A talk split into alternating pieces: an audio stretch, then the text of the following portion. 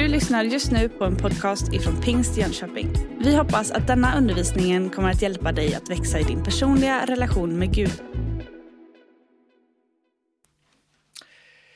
God eftermiddag eller afton eller vilken tid på dygnet du själv tycker att det är. Välkommen till eh, Radio Vättervåg och till ett bibelstudium så här i påsktid i stilla veckan. Jag som säger det heter Ulrik Josefsson.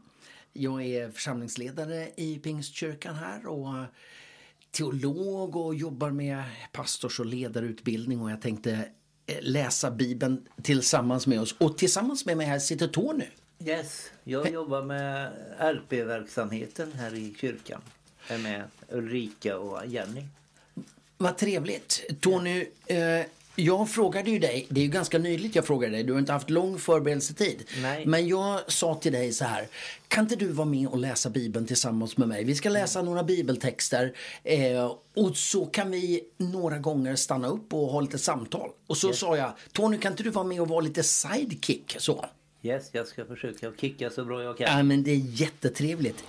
För i grunden är det ju så här att bibelläsningen, den är ju, det är ju en personlig och individuell praktik. Vi läser bibeln i, på vår kammare och i vår ensamhet. Eh, vi läser bibeln i våra stora gudstjänster. Men allra bäst blir ju bibelläsningen i det här samtalet med varandra, bibelsamtalet. Och egentligen skulle jag vilja slå ett slag för bibelsamtalet. Att ta fram sin bibel, läsa några texter och sen så prata om vad man har läst. Brukar du göra det Tony? Ja, det händer rätt så ofta faktiskt. Sitter ner och pratar om Guds ord. Ja. Kollar upp. Det var inte så länge sedan jag gjorde det. Nej. Så. Nej men det där, och till dig som lyssnar, nu lever vi ju i märkliga tider när vi inte träffas med varandra men, men eh, eh, jag vill slå ett slag för, för bibelsamtalet. Att eh, läsa sin bibel och byta tankar med varandra. För den här texten, vi som tror på den, vi, eh, vi tänker ju att det här är Guds ord, här talar Gud till oss. Eh, men det är ju också så att Gud finns hos oss var och en och vi ser lite olika saker. Vi är olika som människor och upptäcker lite olika saker och därför så har man stor nytta av att eh, läsa Bibeln tillsammans och dela erfarenheter av vad man har sett. Vi är ju i påsktid. Vi kallar ju den här veckan för stilla veckan. Tony, är det här en stilla vecka för dig? Det finns mycket att göra men in, invärtes är det stilla. Man funderar och det, det griper tag i en den här tiden före korsfästelsen. Och, Ja, men den här veckan är ju, kallas ju för stilla veckan just av det skälet att det är tänkt att vara en period när man stannar upp inför den här helgen som är kristendomens absoluta mittpunkt. Ja. När Jesus dör, han uppstår, han eh, tar vår skuld och vårt straff men han besegrar döden och vinner seger och blir egentligen grunden för hela den kristna tron. Och att stanna upp inför det och liksom möta den storheten. Eh, Stilla veckan är ju veckan från palmsöndagen till påskdagen. Eh, och den, i den kristna traditionen så är det den sista veckan i den här långa fasteperioden. 40 dagars period av fasta och bön och koncentration inför påskens, eh, påskhelgen. Fast det handlar ju om att koncentrera sig, rikta sin blick, inte ha för många olika saker som stör. Så det handlar inte bara om att avstå från mat utan det handlar ju också om att få en, någon slags inre koncentration. Va? fokus. Fokus. Fasta handlar om fokus. Och allra starkast blir detta under stilla veckan. Idag är det ju onsdag. Stilla veckan har ju lite så speciella namn. Vi talar ju om palmsöndagen. Yes. När Jesus rider in i Jerusalem och vi har eh, eh, lovsången och palmbladen och man lägger ner mantlar och man välkomnar honom. Det är ju väldigt, väldigt märkligt. Vi tillhör ju, du och jag är ju med i samma kyrka Tony. Yes. Vi är, under normala omständigheter så möts ju vi nästan varje söndag och vi Ja, tillber Jesus och vi sjunger sånger och vi läser texterna. Nu är Ja. vi ju en väldigt märklig tid men vi är vana vid att, att mötas och, och tillbe. Ja. Jajamän. Vi brukar inte lägga ner palmblad och, och mantlar men, men någonstans så är vi vana vid det. Yes. Tänk vad konstigt du Tony. Att bara fyra, fem dagar efter de har stått där och liksom verkligen välkomnat Jesus så ropar de korsfäst, korsfäst. Och det säger någonting om hur, hur vacklande vi människor är. Yes. Alltså att det, det kan gå från det ena till det andra. Och det går fort. Och det kan gå fort va, på några Det dagar. inte, det är ju inte så länge sedan det, det var fullt normalt här i världen och nu är vi i ett helt annat läge. Det gick Ja. fort det med. Ja. Så palmsöndagen är ju söndagen där. Idag är det ju onsdagen. Kommer du ihåg vad den här onsdagen brukar kallas, Tony? Nej, det gör jag inte. Den här onsdagen har ju ett eget namn. Det, är ju kanske det minst kända av namnen. Va? Palmsöndagen brukar vi veta. De flesta kommer ihåg skärtorsdagen, långfredagen, påskdagen, påska. Men dymmelonsdagen. Dym- ja, Dymmelonsdagen. Eh, dymmel är en... Du vet i kyrkklockorna så där hänger hänger det ju en, eh, en metallkläpp. Den som slår mot eh, klockan så att det blir en så här kraftfull klang. Yes. Vid, eh, under stilla veckan så byts den här metallkläppen ut mot en mjukare kläpp, en träkläpp, en dymmel. Ja. Eh, så att klangen i kyrkklockan blir dovare, stillare, tystare. Som en illustration på nu samlar vi oss inför lidandet och Getsemane och korsfästelsen och lidandet. Så onsdagen heter dymmelonsdagen. Ja. Och sen kommer vi in, imorgon är det ju skärtorsdag. Yes. Eh, det har ju ingenting med färgen rosa att göra utan det kommer ju från det gammalsvenska ordet skär som i, eh, i rening. Reningens dag. Nu kommer agnarna skiljas från vetet och här kommer det att bli liksom kommer det bli någon typ av utrensning.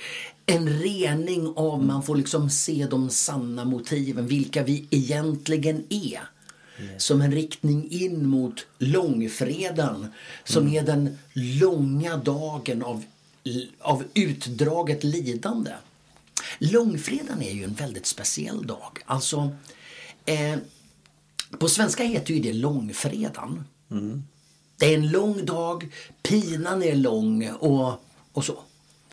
På engelska så heter den dagen The Good Friday. Den goda fredagen.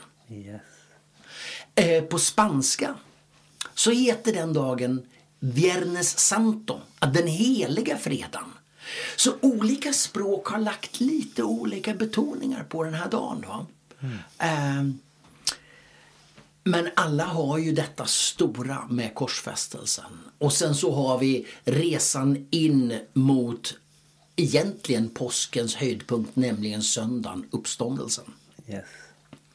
Söndagen var ju på den tiden, på Jesu tid, var ju söndagen första dagen i veckan. Det var ju liksom då arbetsveckan började. Lördagen var ju den lediga dagen. Eh, och sen så kom söndagen. Och redan tidigt i kyrkans historia så finns berättelser om hur de kristna möttes tidigt på morgonen i soluppgången på söndagen för att tillbe Jesus. Eh, och det har sen blivit en tradition att det är på söndagen vi samlas. Så påskdagen firar vi ju en gång om året. Men varje söndag är en liten påskdag. Varje söndag är den dag då vi samlas kring Jesu uppståndelse och miraklet att Gud besegrar döden. Så även mitt i det mörkaste mörka så kommer Gud alltid att vinna seger. Hur känns det Tony?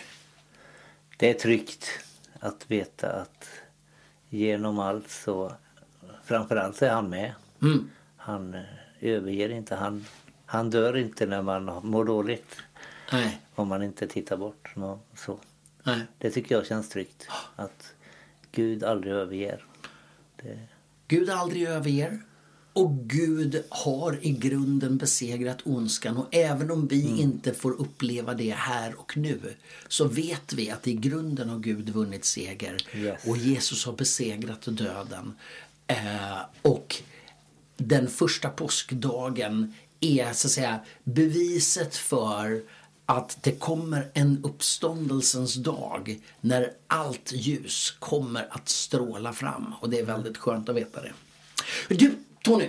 Det här var ju ett bibelstudium. Nu har vi pratat runt om påskens olika dagar. Nu ska vi läsa bibeltexter. yes. Jag tänkte att vi skulle börja, vi ska följa Matteus evangeliet en liten stund framöver här. Eh, och när vi går in i påsktexterna så är det, om man tittar i evangelierna så kan man konstatera att det är en ganska stor del utav evangelietexterna som uppehåller sig kring den här sista veckan. I en del av evangelierna så är det nästan halva boken som handlar om just den här veckan. Eh, här har vi liksom epicentrum utav berättelsen om Jesus. Men jag skulle ändå vilja börja några veckor tidigare. Eh, I Matteusevangeliet, det 16 kapitlet, ifrån vers 13 så, eh, så talas det om hur Petrus kallar Jesus för Messias. Sen står det i vers 13 i Matteusevangeliet, det 16 kapitlet och den 13 versen. När Jesus kom till området kring Caesarea Filippi frågade han lärjungarna Vem säger människorna att Människosonen är? De svarade somliga säger Johannes döparen, andra säger Elia, andra Jeremia eh, eller någon annan profet. Och ni, frågade han, vem säger ni att jag är? Simon Petrus svarade, du är Messias, den levande Gudens son. Den här bekännelsen av Petrus det brukade ju vara Petrus som steg fram och liksom tog kommandot och, och, eh, och liksom blev ledaren bland lärjungarna. När de får frågan, vem säger ni att jag är? Ja, då har det varit lite grumligt tidigare. Men här kommer en uttalad bekännelse. Du är Messias, den levande Gudens son. Och så utvecklas ett samtal mellan Petrus och, och Jesus där Jesus säger att Petrus är klippan och på den här klippan, på den här bekännelsen som du har ju bekänt så ska jag bygga min kyrka och dödsrikets portar ska inte liksom ha makt över den och, och så vidare. Det intressanta här det är att direkt efter den berättelsen så kommer den första förutsägelsen om Människosonens lidande. Då står det så här, direkt när, när berättelsen om, eh, om Petrus bekännelse så står det så här i vers 21. Från den tiden började Jesus förklara för sina lärjungar att han måste bege sig till Jerusalem och lida mycket genom de äldste och översta prästerna och de skriftlärde och bli dödad och bli uppväckt på tredje dagen. Alltså, när Petrus har förstått vem Jesus egentligen är ja, då är de mogna för nästa steg, nämligen att börja prata om vad Jesus egentligen har för uppdrag. Och därför så läser vi här i kapitel 16 den 21 versen. Där kommer första förutsägelsen om eh, Jesu död och lidande. Den andra förutsägelsen kommer i kapitel 17, den, eh, den 22 versen. När de samlades igen i Galileen sa Jesus till dem Människosonen ska överlämnas i människors händer och de kommer att döda honom och på tredje dagen ska han uppstå. Och de blev mycket bedrövade. Och Jesus utifrån att lärjungarna har börjat förstå vem Jesus är så börjar Jesus alltså tydligt att tala om vem han är och vad han ska göra. När vi sen kommer fram alldeles mot den sista veckan, ja då kommer i Matteusevangeliet den tredje förutsägelsen om eh, Jesu lidande och död. Och vi läser om det i det tjugonde kapitlet, Matteus 20 och vers 17. Under vandringen upp mot Jerusalem samlade Jesus de tolv lärjungarna omkring sig och sa till dem på vägen. Vi går nu upp till Jerusalem. Människosonen ska, utlä äh, ska utlämnas åt översteprästerna och de skriftlärda och de ska döma honom till döden och utlämna honom åt hedningarna för att han ska hånas, pryglas och bli korsfäst och på tredje dagen ska han uppstå.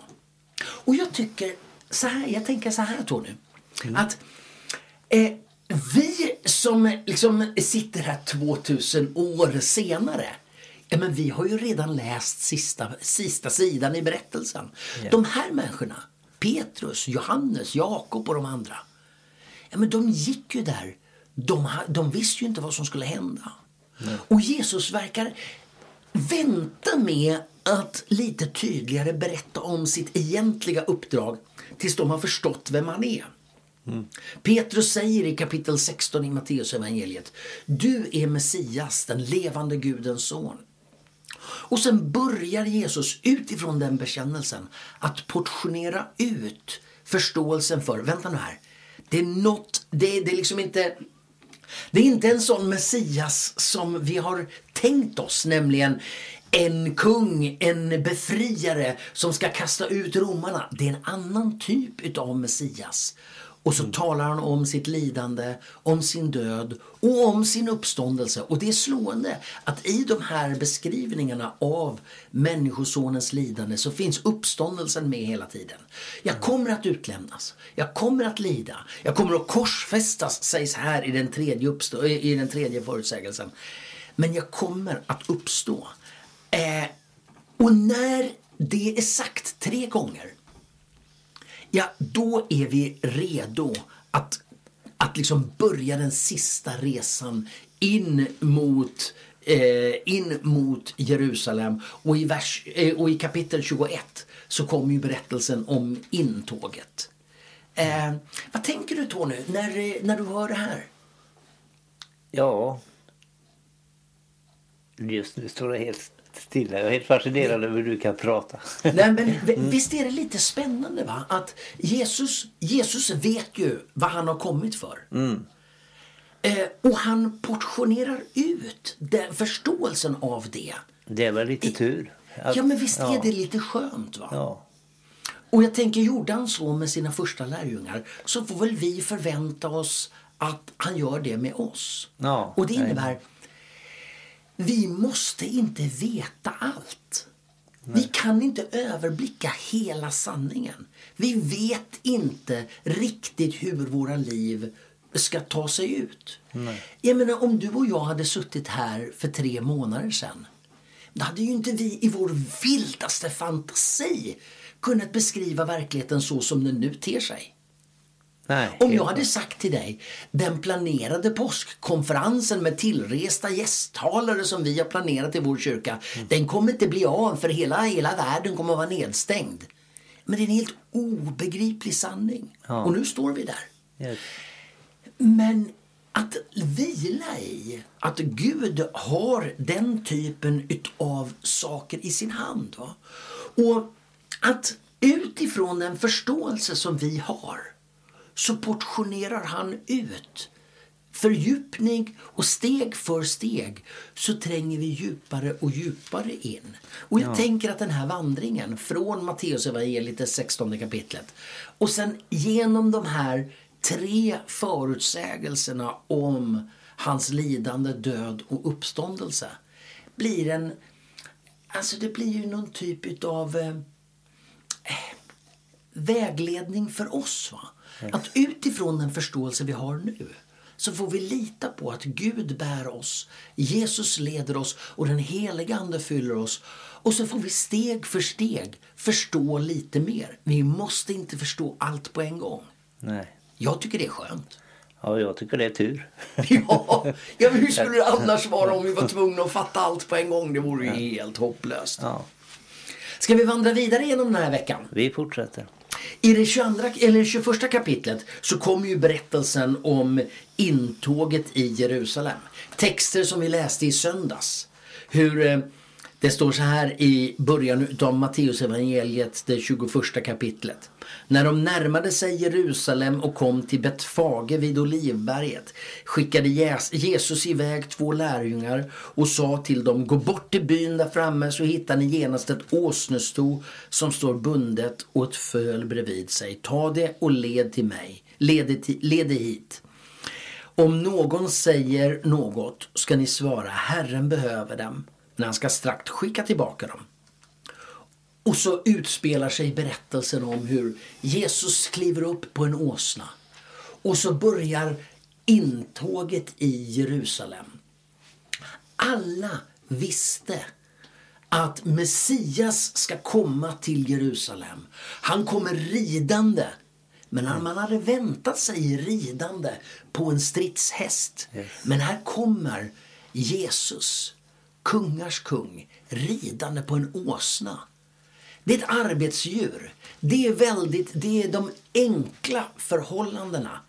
Och eh, här hänvisas till profeten som talade om hur Eh, eh, hur det står att Säg till dotter Sion, se din konung kommer till dig ödmjuk, ridande på en åsna, på ett föl, ett lastdjurs föl.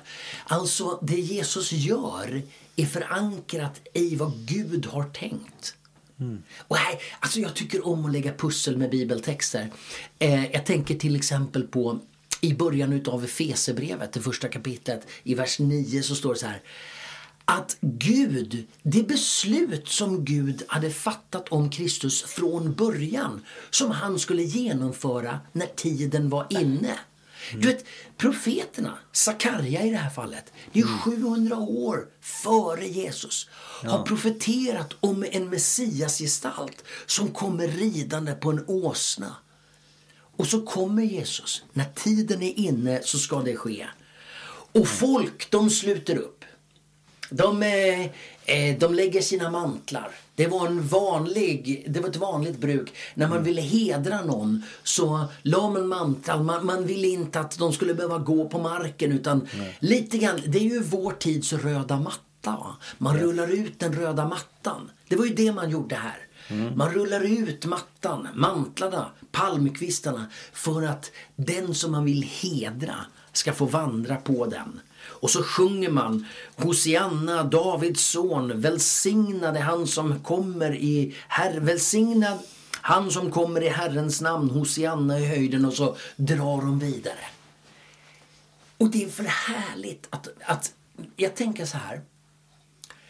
Om någon börjar ordentligt och lovsjunga så är det lite medryckande. Ja. Det är ju lättare att dras med i tillbedjan om det är någon som leder tillbedjan. Så är det. Vi behöver ju tillbe och lovsjunga i vår ensamhet. Men visst är det Tony, visst är det lite lättare att hänga på om man får draghjälp av varandra. Ja, helt klart. Det är lättare att släppa loss. Ja. Ja. I vilka sammanhang brukar du kunna släppa loss? Både, både i kyrkan, lovsången i kyrkan och eh, men framför jag släpper loss mest på gatan, det får jag erkänna. erkänna. Okej. Så, det inte i lovsång men i att göra det Gud har lagt på mig. Ja, just det. Ja. Ja, men jag tänker så här att den här berättelsen om, om, om intåget är ju berättelsen om hur, hur vi människor behöver varandra för att hjälpa varandra att se Jesus på ett nytt och på ett fördjupat sätt. Va? Några börjar ropa, några börjar se någonting och andra sluter till. Och här tänker jag, vi behöver hjälpa varandra att se Jesus. Vi behöver hjälpa varandra att eh, liksom tillsammans leda in i lovsången och tillbedjan och förståelsen av vem Jesus verkligen är. Och så eh, rider han eh, in mot, eh, in mot Jerusalem. Och här, går ju, här har vi de olika, eh, olika eh bibelberättelserna. I någon av texterna så står det talat om hur, hur eh, överste prästerna de sa åt lärjungarna att vara tysta. Va? Och, och eh, Jesus säger om de blir tysta så, så kommer stenarna att ropa. Alltså här finns en kraft i bekännelsen. Och i någon av evangelietexterna så talas om hur det är barn som ropar. Mm. Kanske är det så här att vi alla rycks med i lovsången men eh, vi som är lite så här lite ordentliga, vi har förstått att man ska passa in. Ja, men vi kanske tystnar men barnen de fortsätter. Ja. Ganska ofta så bör, kommer barnen att vara föregångare. Eh, och sen så leder berättelsen in i, kommer han ridande och så rider han in och så tågar han in i templet. Och så kommer den här märkliga texten om hur Jesus rensar templet. Har du läst den? Ja. Vad tänker du när du läser den texten? Jag tycker det är befriande. För jag har lärt mig att det är det stället där de som inte är judar, de som, inte, de som är utanför, de är allra längst ut. Det är platsen där de kan få möjlighet att lyssna till Guds ord. Mm. Och där ställer de upp massa grejer som är hinder för de som, som egentligen behöver höra det. Och det, ja. Jag tror det är därför Jesus blir så arg. Ja. För att de tar bort möjligheten att låta budskapet gå vidare mm. ut. Men jag tänker att en sån här bibeltext som, som eh, när Jesus rider in i templet och när, när han eh, liksom rensar templet som, mm. vi, som vi brukar säga den har ju, den har ju många bottnar. Ja. Jesus hänvisar ju själv till ett, eh, till ett eh, profetord från Jesaja där det står Mitt hus ska kallas ett bönens hus. Där Jesaja profeterar om hur många människor från olika folkslag ska upptäcka vem Gud är. Och mm. inte bara i Jerusalem utan ut över hela världen och många olika folkslag och språkgrupper ska ja. liksom upptäcka vem Gud är och börja tillbe honom. Och så står det så här, men ni har gjort det till ett rövarnäste. Och det är precis som du säger Tony. Mm. Det, templet var ju uppdelat i några olika avdelningar. Det allra heligaste, där förbundsarken stod, som var så heligt så att bara överste prästen fick gå in dit en gång om året. Det var annars stängt, för där var liksom Guds helighet så stark och så närvarande.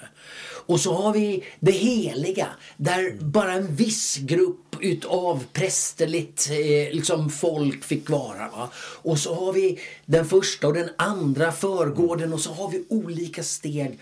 Och steg för steg så trycks människor utåt och ytterst så har vi hedningarnas förgård. Den yttersta delen utav tempelområdet dit hedningarna kunde komma. Vid den här tiden, på Jesu tid, så fanns det ju ganska många icke-judar som var intresserade utav eh, den gud som judarna tillbad i Jerusalem. Men de kom bara till den här yttersta platsen. Det var, deras, det, var det närmsta de kunde komma. Det var den enda platsen där de kunde tillbe. De som satt där och sålde, de kunde ju gå in i nästa förgård och nästa förgård. Några av dem kanske till och med kunde komma in i det heliga. Mm. Ingen av dem kunde ju komma in i det allra heligaste för Nej. det var inte präster som satt där och sålde. Nej. Det här var inte en jätteviktig plats för dem. Men de lyckades inte se att den var en jätteviktig plats för många andra och Jesus blir ju så arg va. När vissa människor tar patent på hur man ska be och vem som får be och, mm. eh, och underkänner andra människors sätt att be. Och här mm. tänker jag, det här, det här tänker jag är, det är till dig och mig Tony. Ja. Det är till oss som är vana att gå i kyrkan. Mm. Det, här, det här är ett slag rakt i vår mage när vi har satt upp så här ska man be, så här ska man klä sig, så här ska man uttrycka sig. Men mm. Gud vill att det ska finnas en yta för alla människor. Yes. Alla ska kunna be. Alla ska kunna vända sig till honom. Det handlar inte om att, att man förändrar vem Gud är. Men vi måste skapa ett rum där många människor får möjlighet att be. Yes. Eh, så den här texten är en väldigt, väldigt stark utmaning till oss. Att skapa rum för bedjare. Och vet du, det finns statistiska undersökningar på den svenska befolkningen. Det finns ju jättemånga som är med i någon kristen kyrka. Det är ju liksom 60-65 procent av Sveriges befolkning är ju medlemmar i någon svensk kyrka. Men eh, det är ju kanske bara 10 procent som, eh, som ordentligt tror på Gud så som kristendomen liksom eh, bekänner. Det är bara 5 procent som regelbundet går till kyrkan och 2-3 procent som riktigt regelbundet kanske varje vecka går i kyrkan. Men det är 20 upp mot 30 procent som ber. Det är alltså många fler som ber än som tror på Gud så som vi tror på honom.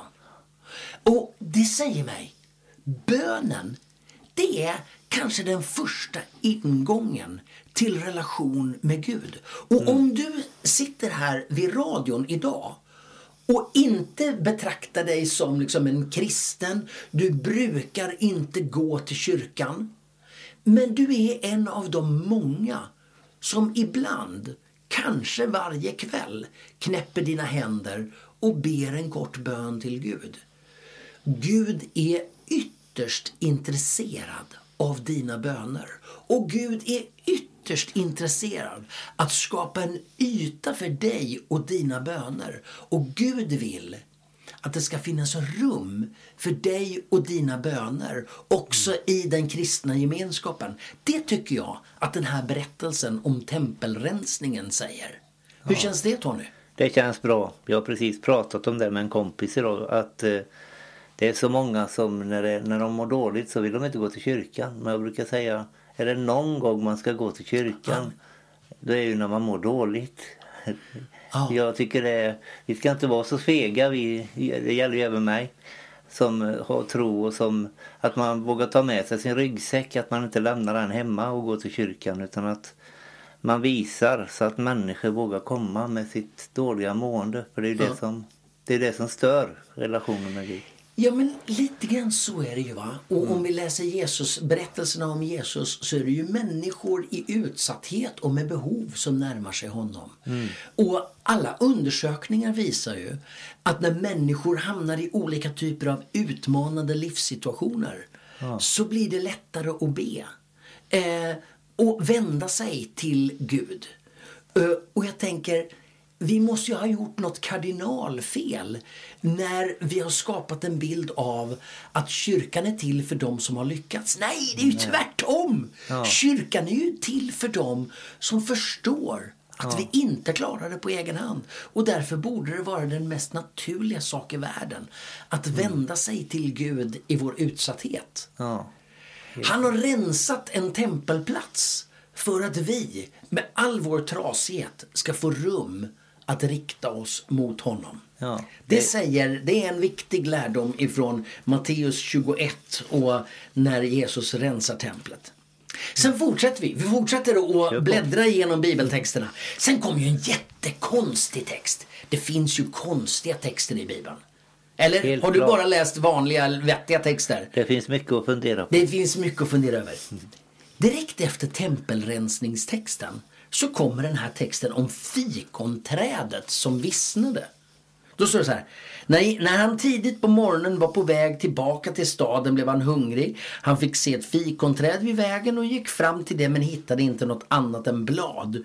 Då sa han till det. Aldrig någonsin ska, det bära, ska du bära frukt. Och med en gång vissnade trädet. Och lärjungarna häpnade och sa. Hur kunde fikonträdet vissna så tvärt? Och Jesus svarade, sannerligen om ni har tro och inte tvivlar så kan ni, eh, så kan ni göra eh, detta med fikonträdet och mer än så. Eh, Ni kan säga till berget här upp och kasta dig i havet och det ska ske. Allt vad ni ber om i era böner ska ni få om ni tror. Alltså, varför ger han sig på ett oskyldigt fikonträd? Ja, det, det var inte frukt. Det bar Det var- inte frukt. Nej. Ja. Alltså den här, vi är inne i en textpassage där Jesus kommer att bli, det, står, det har ju stått i de tidigare förutsägelserna om hans lidande. Han kommer bli utlämnad i människors händer. Han kommer bli utlämnad till översta prästen och de skriftlärde. Han kommer att hamna i en situation där han i mötet med människor som inte tar emot honom eh, kommer att bli utlämnad, plågad och korsfäst. Fikonträdet är ibland i de bibliska texterna en bild för en bild eh, för eh, de som är utvalda. De som har fått tron serverad för sig. Det utvalda folket eller de som har fått tron sig tilldelad. Och när de som har fått tron inte använder sig av den, inte ger den rum, då blir Jesus väldigt irriterad. Jag tänker att den här texten... Förlåt, nu har jag pratat så mycket så jag nästan börjar hosta. Eh, eh när, när den här texten ska kanske snarast läsas i sitt breda sammanhang där Jesus möter människor som hade alla förutsättningar att förstå vem han var men som inte tog emot honom. Jag tror inte Jesus är ute efter fikonträd. Han vill att träd ska blomma och växa. Det här är en symbolhandling som säger du behöver ta emot Jesus. Mm. För när vi sen arbetar vidare genom texterna så handlar de kommande texterna om, eh, om eh, eh, berättelser om människor som hade förutsättningarna att ta emot Jesus men som inte gjorde det. Som vände honom ryggen. Liknelser om, om människor som eh, inte, inte lever enligt det Gud har velat. Om eh, de som hade förutsättningar att ta emot honom men inte gjorde det. Så jag tänker att den här berättelsen om fikonträdet ska läsas mot bakgrund. Han har just rensat templet. I den här religiösa strukturen så hade man missförstått vad templet skulle vara. I de kommande texterna så är det, så är det berättelser om människor som inte förstod vem han var. Och strax, om några dagar, kommer människor som hade det yttersta ansvaret för tron. De kommer att fullständigt missuppfatta vem han är. Berättelsen om fikonträdet är en varning till alla oss som har alla förutsättningar att ta emot Jesus men inte gör det. Vad tänker du om det Tony? Ja. Det gäller att vara noga med sig själv. Ja, jag vet. Det blir lite rannsakande, visst Ja, det? Alltså, jag tänker, jag är uppvuxen i ett kristet hem. Jag har fått tron med modersmjölken. Eh, Och vi behöver inte gå in på hela din story Tony, men just nu så lever ju du mitt i en församlingsgemenskap. Ja. Du och jag, vi har ju alla förutsättningar. Vi läser vår bibel, vi går i gudstjänst, vi har alla förutsättningar. Det är inte det att det liksom eh, ställs massa krav på oss, men med de här förutsättningarna så finns en förväntan. Gör något med dem. Eh, vänd inte Gud ryggen. Eh, det, det, det, finns en, det, det finns något utmanande i att ha upptäckt vem Jesus är Ja. och att göra någonting med det. Det är inte liksom bara "Nej, jag tar det om jag har lust. Utan det finns något utmanande i de här berättelserna. Och om vi återvänder till intågsberättelsen, du vet när Jesus rider in i Jerusalem. Yes. Om man istället läser den berättelsen i Lukas evangeliet. Då är det en jättespännande liten passage där i Lukas berättelsen. Där Jesus mitt i festen, mitt i att alla lägger ner sina mantlar och sjunger lovsång och ropar Hosianna, så tvärstannar Jesus kliver av åsnan, går ner på knä och börjar gråta Varför gråter Jesus mitt i lovsången? Kommer du ihåg det? Han ser väl misären som är runt omkring också. Ja, men han, när han blickar in mot Jerusalem. Och så säger han så här, jag gråter över dig Jerusalem. Jag gråter över hur du har behandlat Guds profeter genom historien. Och jag gråter för att du inte nu förstod att tiden var inne för ett Guds besök. Alltså, mitt i glädjen och tillbedjan så stannar Jesus upp och gråter över alla dem som hade förutsättningarna. Som levde i ett kristet land och som fick tron serverad på ett silverfat men som inte gjorde något av det. Det smärtar Jesus. Mm. Och de kommande berättelserna här, de leder ju fram till detta att ta emot Jesus sådan som han är. Eh, och kanske når det här sin liksom, höjdpunkt i Matteusevangeliet, det 22 kapitlet. Eh, här är vi ju fortfarande i stilla veckan och Jesus pratar med lite olika grupper. Och då står det så här i 22, eh, Matteus 22 och vers 34. När fariseerna fick höra hur han hade gjort saduceerna svarslösa samlades de för att sätta honom på prov frågade en av dem, en laglärd, Mästare, vilket är det största budet i lagen? Han svarade honom, du ska älska Herren din Gud med hela ditt hjärta, med hela din själ och med hela ditt förstånd. Detta är det största och första budet. Sedan kommer ett av samma slag. Du ska älska din nästa som dig själv. På dessa två bud vilar hela lagen och profeterna. Så om vi tar hela berättelsen. Jesus har med sina lärjungar lett dem fram till en bekännelse där de förstår vem han är. Och då börjar han förklara vad han ska göra. Och så kommer intåget i Jerusalem och han börjar möta dem som hade förutsättningarna men som vände honom ryggen. Och det summeras i, vad är det egentligen jag vill ha? Vill jag ha massa tempelordningar och, och eh, liksom stora strukturer? Nej, men jag är ute efter en enda sak. Jag är ute efter hjärtats kärlek. Det här är ju ingenting som han kommer på då och där. Nej. Det här är ju citat från Gamla Testamentet.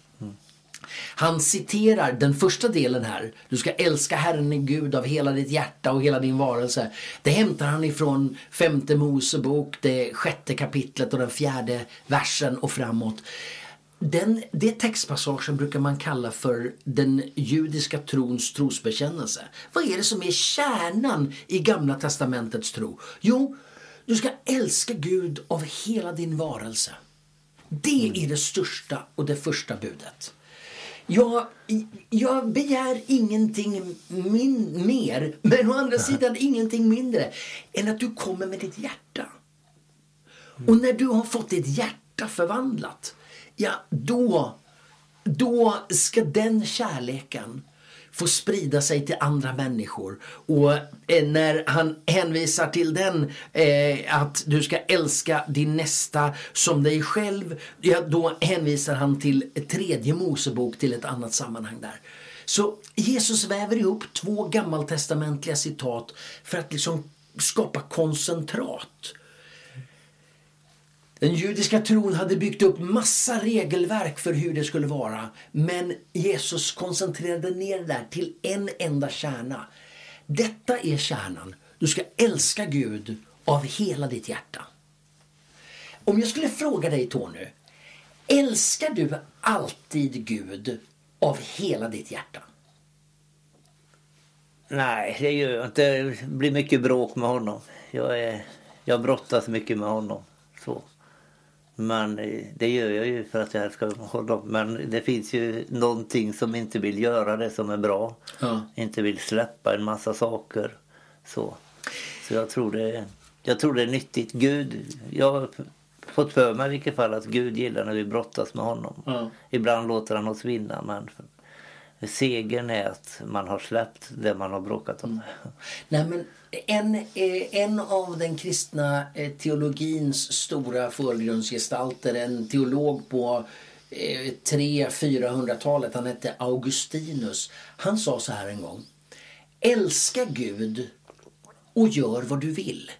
Alltså som, som ett svar på det här som vi ganska lätt gör. Vi säger att man ska vara si och man ska vara så. Alltså allt det där, det är ju utanpåverk. Om mm. Gud verkligen får tag på vårt hjärta.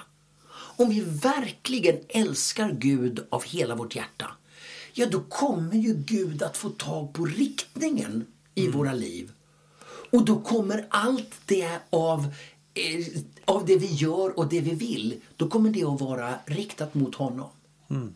Jag tycker att det är superintressant att den saken, den är inskriven här i stilla veckan.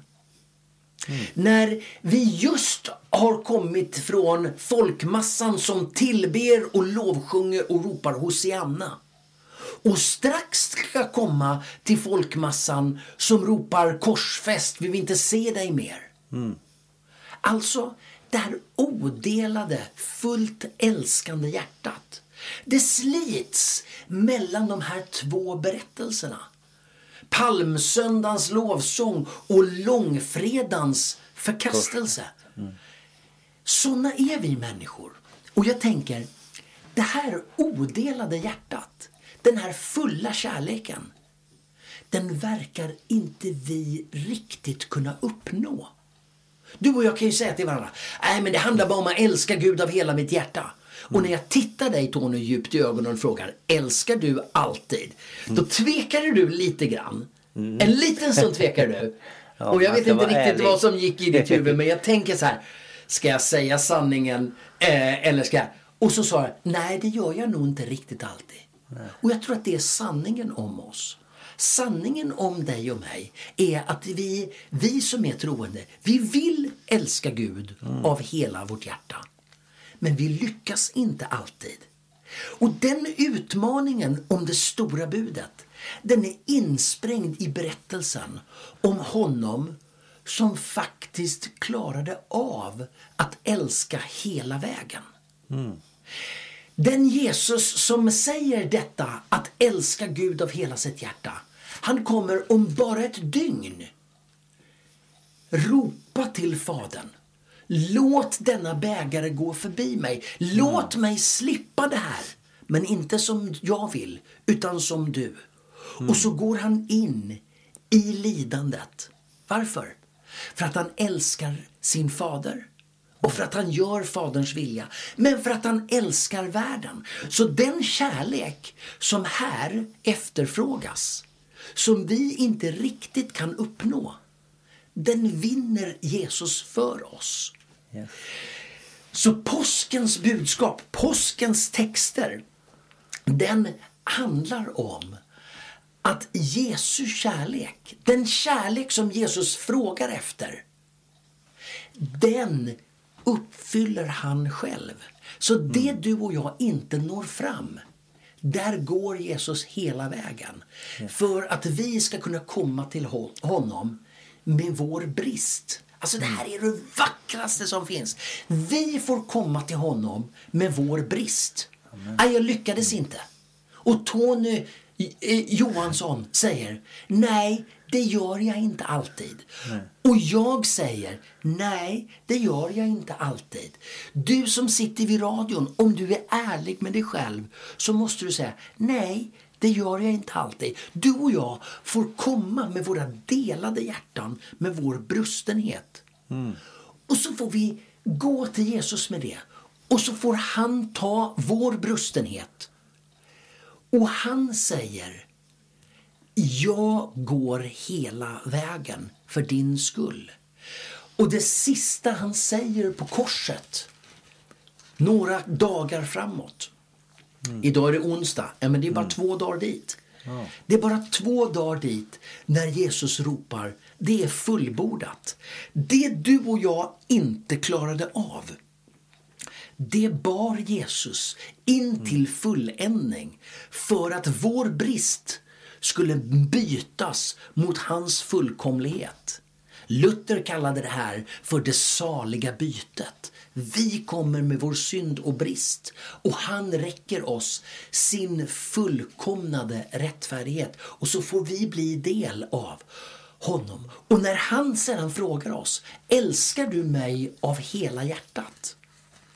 Ja, då kommer han att med sin kärlek täcka upp det som saknas i, i våra liv och i vår ja. fullkomning. Behöver vi det här, Tony? Ja, helt klart. ja, men du, påsk är rätt bra ändå. Ja, det tycker jag. Det är... Du, så här var det ju. Du och jag hade ju uppdrag att läsa bibeltexter i 40 minuter. Nu har vi hållit på i 50. Eh, så att vi behöver ju landa in här. Och vi har ju inte riktigt kommit hela vägen fram. Men, eh, men jag tror att vi, vi kommer att stanna här. Om vi mm. följer sen eh, Matteus evangeliet så kommer Jesus här att hålla ett långt tal om dom och framtid. Och jag tänker det har med påsken att göra. Att blicka in i Jesu lidande och död det är också att blicka in i konsekvenserna av den dom som vilar över dig och mig och oss alla på grund av synden i våra liv. Mm. Men det stora med det, det är ju att det stannar inte i den berättelsen utan sen drar det vidare in i berättelsen om hur Jesus bär vår dom, vårt mm. straff och vårt lidande i sin kropp upp på korset genom döden för att på söndag, den stora dagen, i gryningen skapa en ny verklighet när livet vinner seger. Men de texterna får vi läsa eh, vid något annat tillfälle. Nu tror jag att vi, eh, eh, vi stänger Bibeln för den här gången och tackar varandra eh, för ett gott bibelsamtal, Tony. Ja. Och så knäpper vi våra händer och så tackar vi Jesus för att det här inte bara är berättelser om historia utan varje påsk så upprepas det här och varje dag så är det en verklighet. Ska vi be tillsammans? Yes. Herre, vi tackar dig för din nåd. Ja, att du kom till vår jord, att du vandrade våra stigar, att du inväntade var vi fanns för att där vi är möta oss med din kärlek. Tack för att du mötte Petrus där han var i hans bekännelse. Tack för att du möter mig där jag är i min bekännelse och Tony i sin. Och alla oss som sitter kring radioapparaterna den här onsdagskvällen i stilla veckan. Tack för att du möter oss där vi är. Och du möter oss i all vår brist. Och du räcker oss all din fullkomlighet. Och så får vi leva i det saliga bytet. Där du tar vår brist, vår synd och vår trasighet och du räcker oss din fullkomlighet, din seger och din försoning. Och vi tackar dig för att det var en sanning då. Det har varit en sanning genom historien. Det är en sanning idag och mm. en dag ska den sanningen slå ut i full blom när vi firar gudstjänst i ditt rike när tiden är fullkomnad. Och för allt detta tackar vi dig i Faderns och Sonens och den helige Andes namn. Amen. Du har just lyssnat på en podcast ifrån Pingst Jönköping. För att få reda på mer om vilka vi är och vad som händer i vår kyrka så kan du gå in på pingstjonkoping.se eller följa oss på sociala medier via pingstjkpg.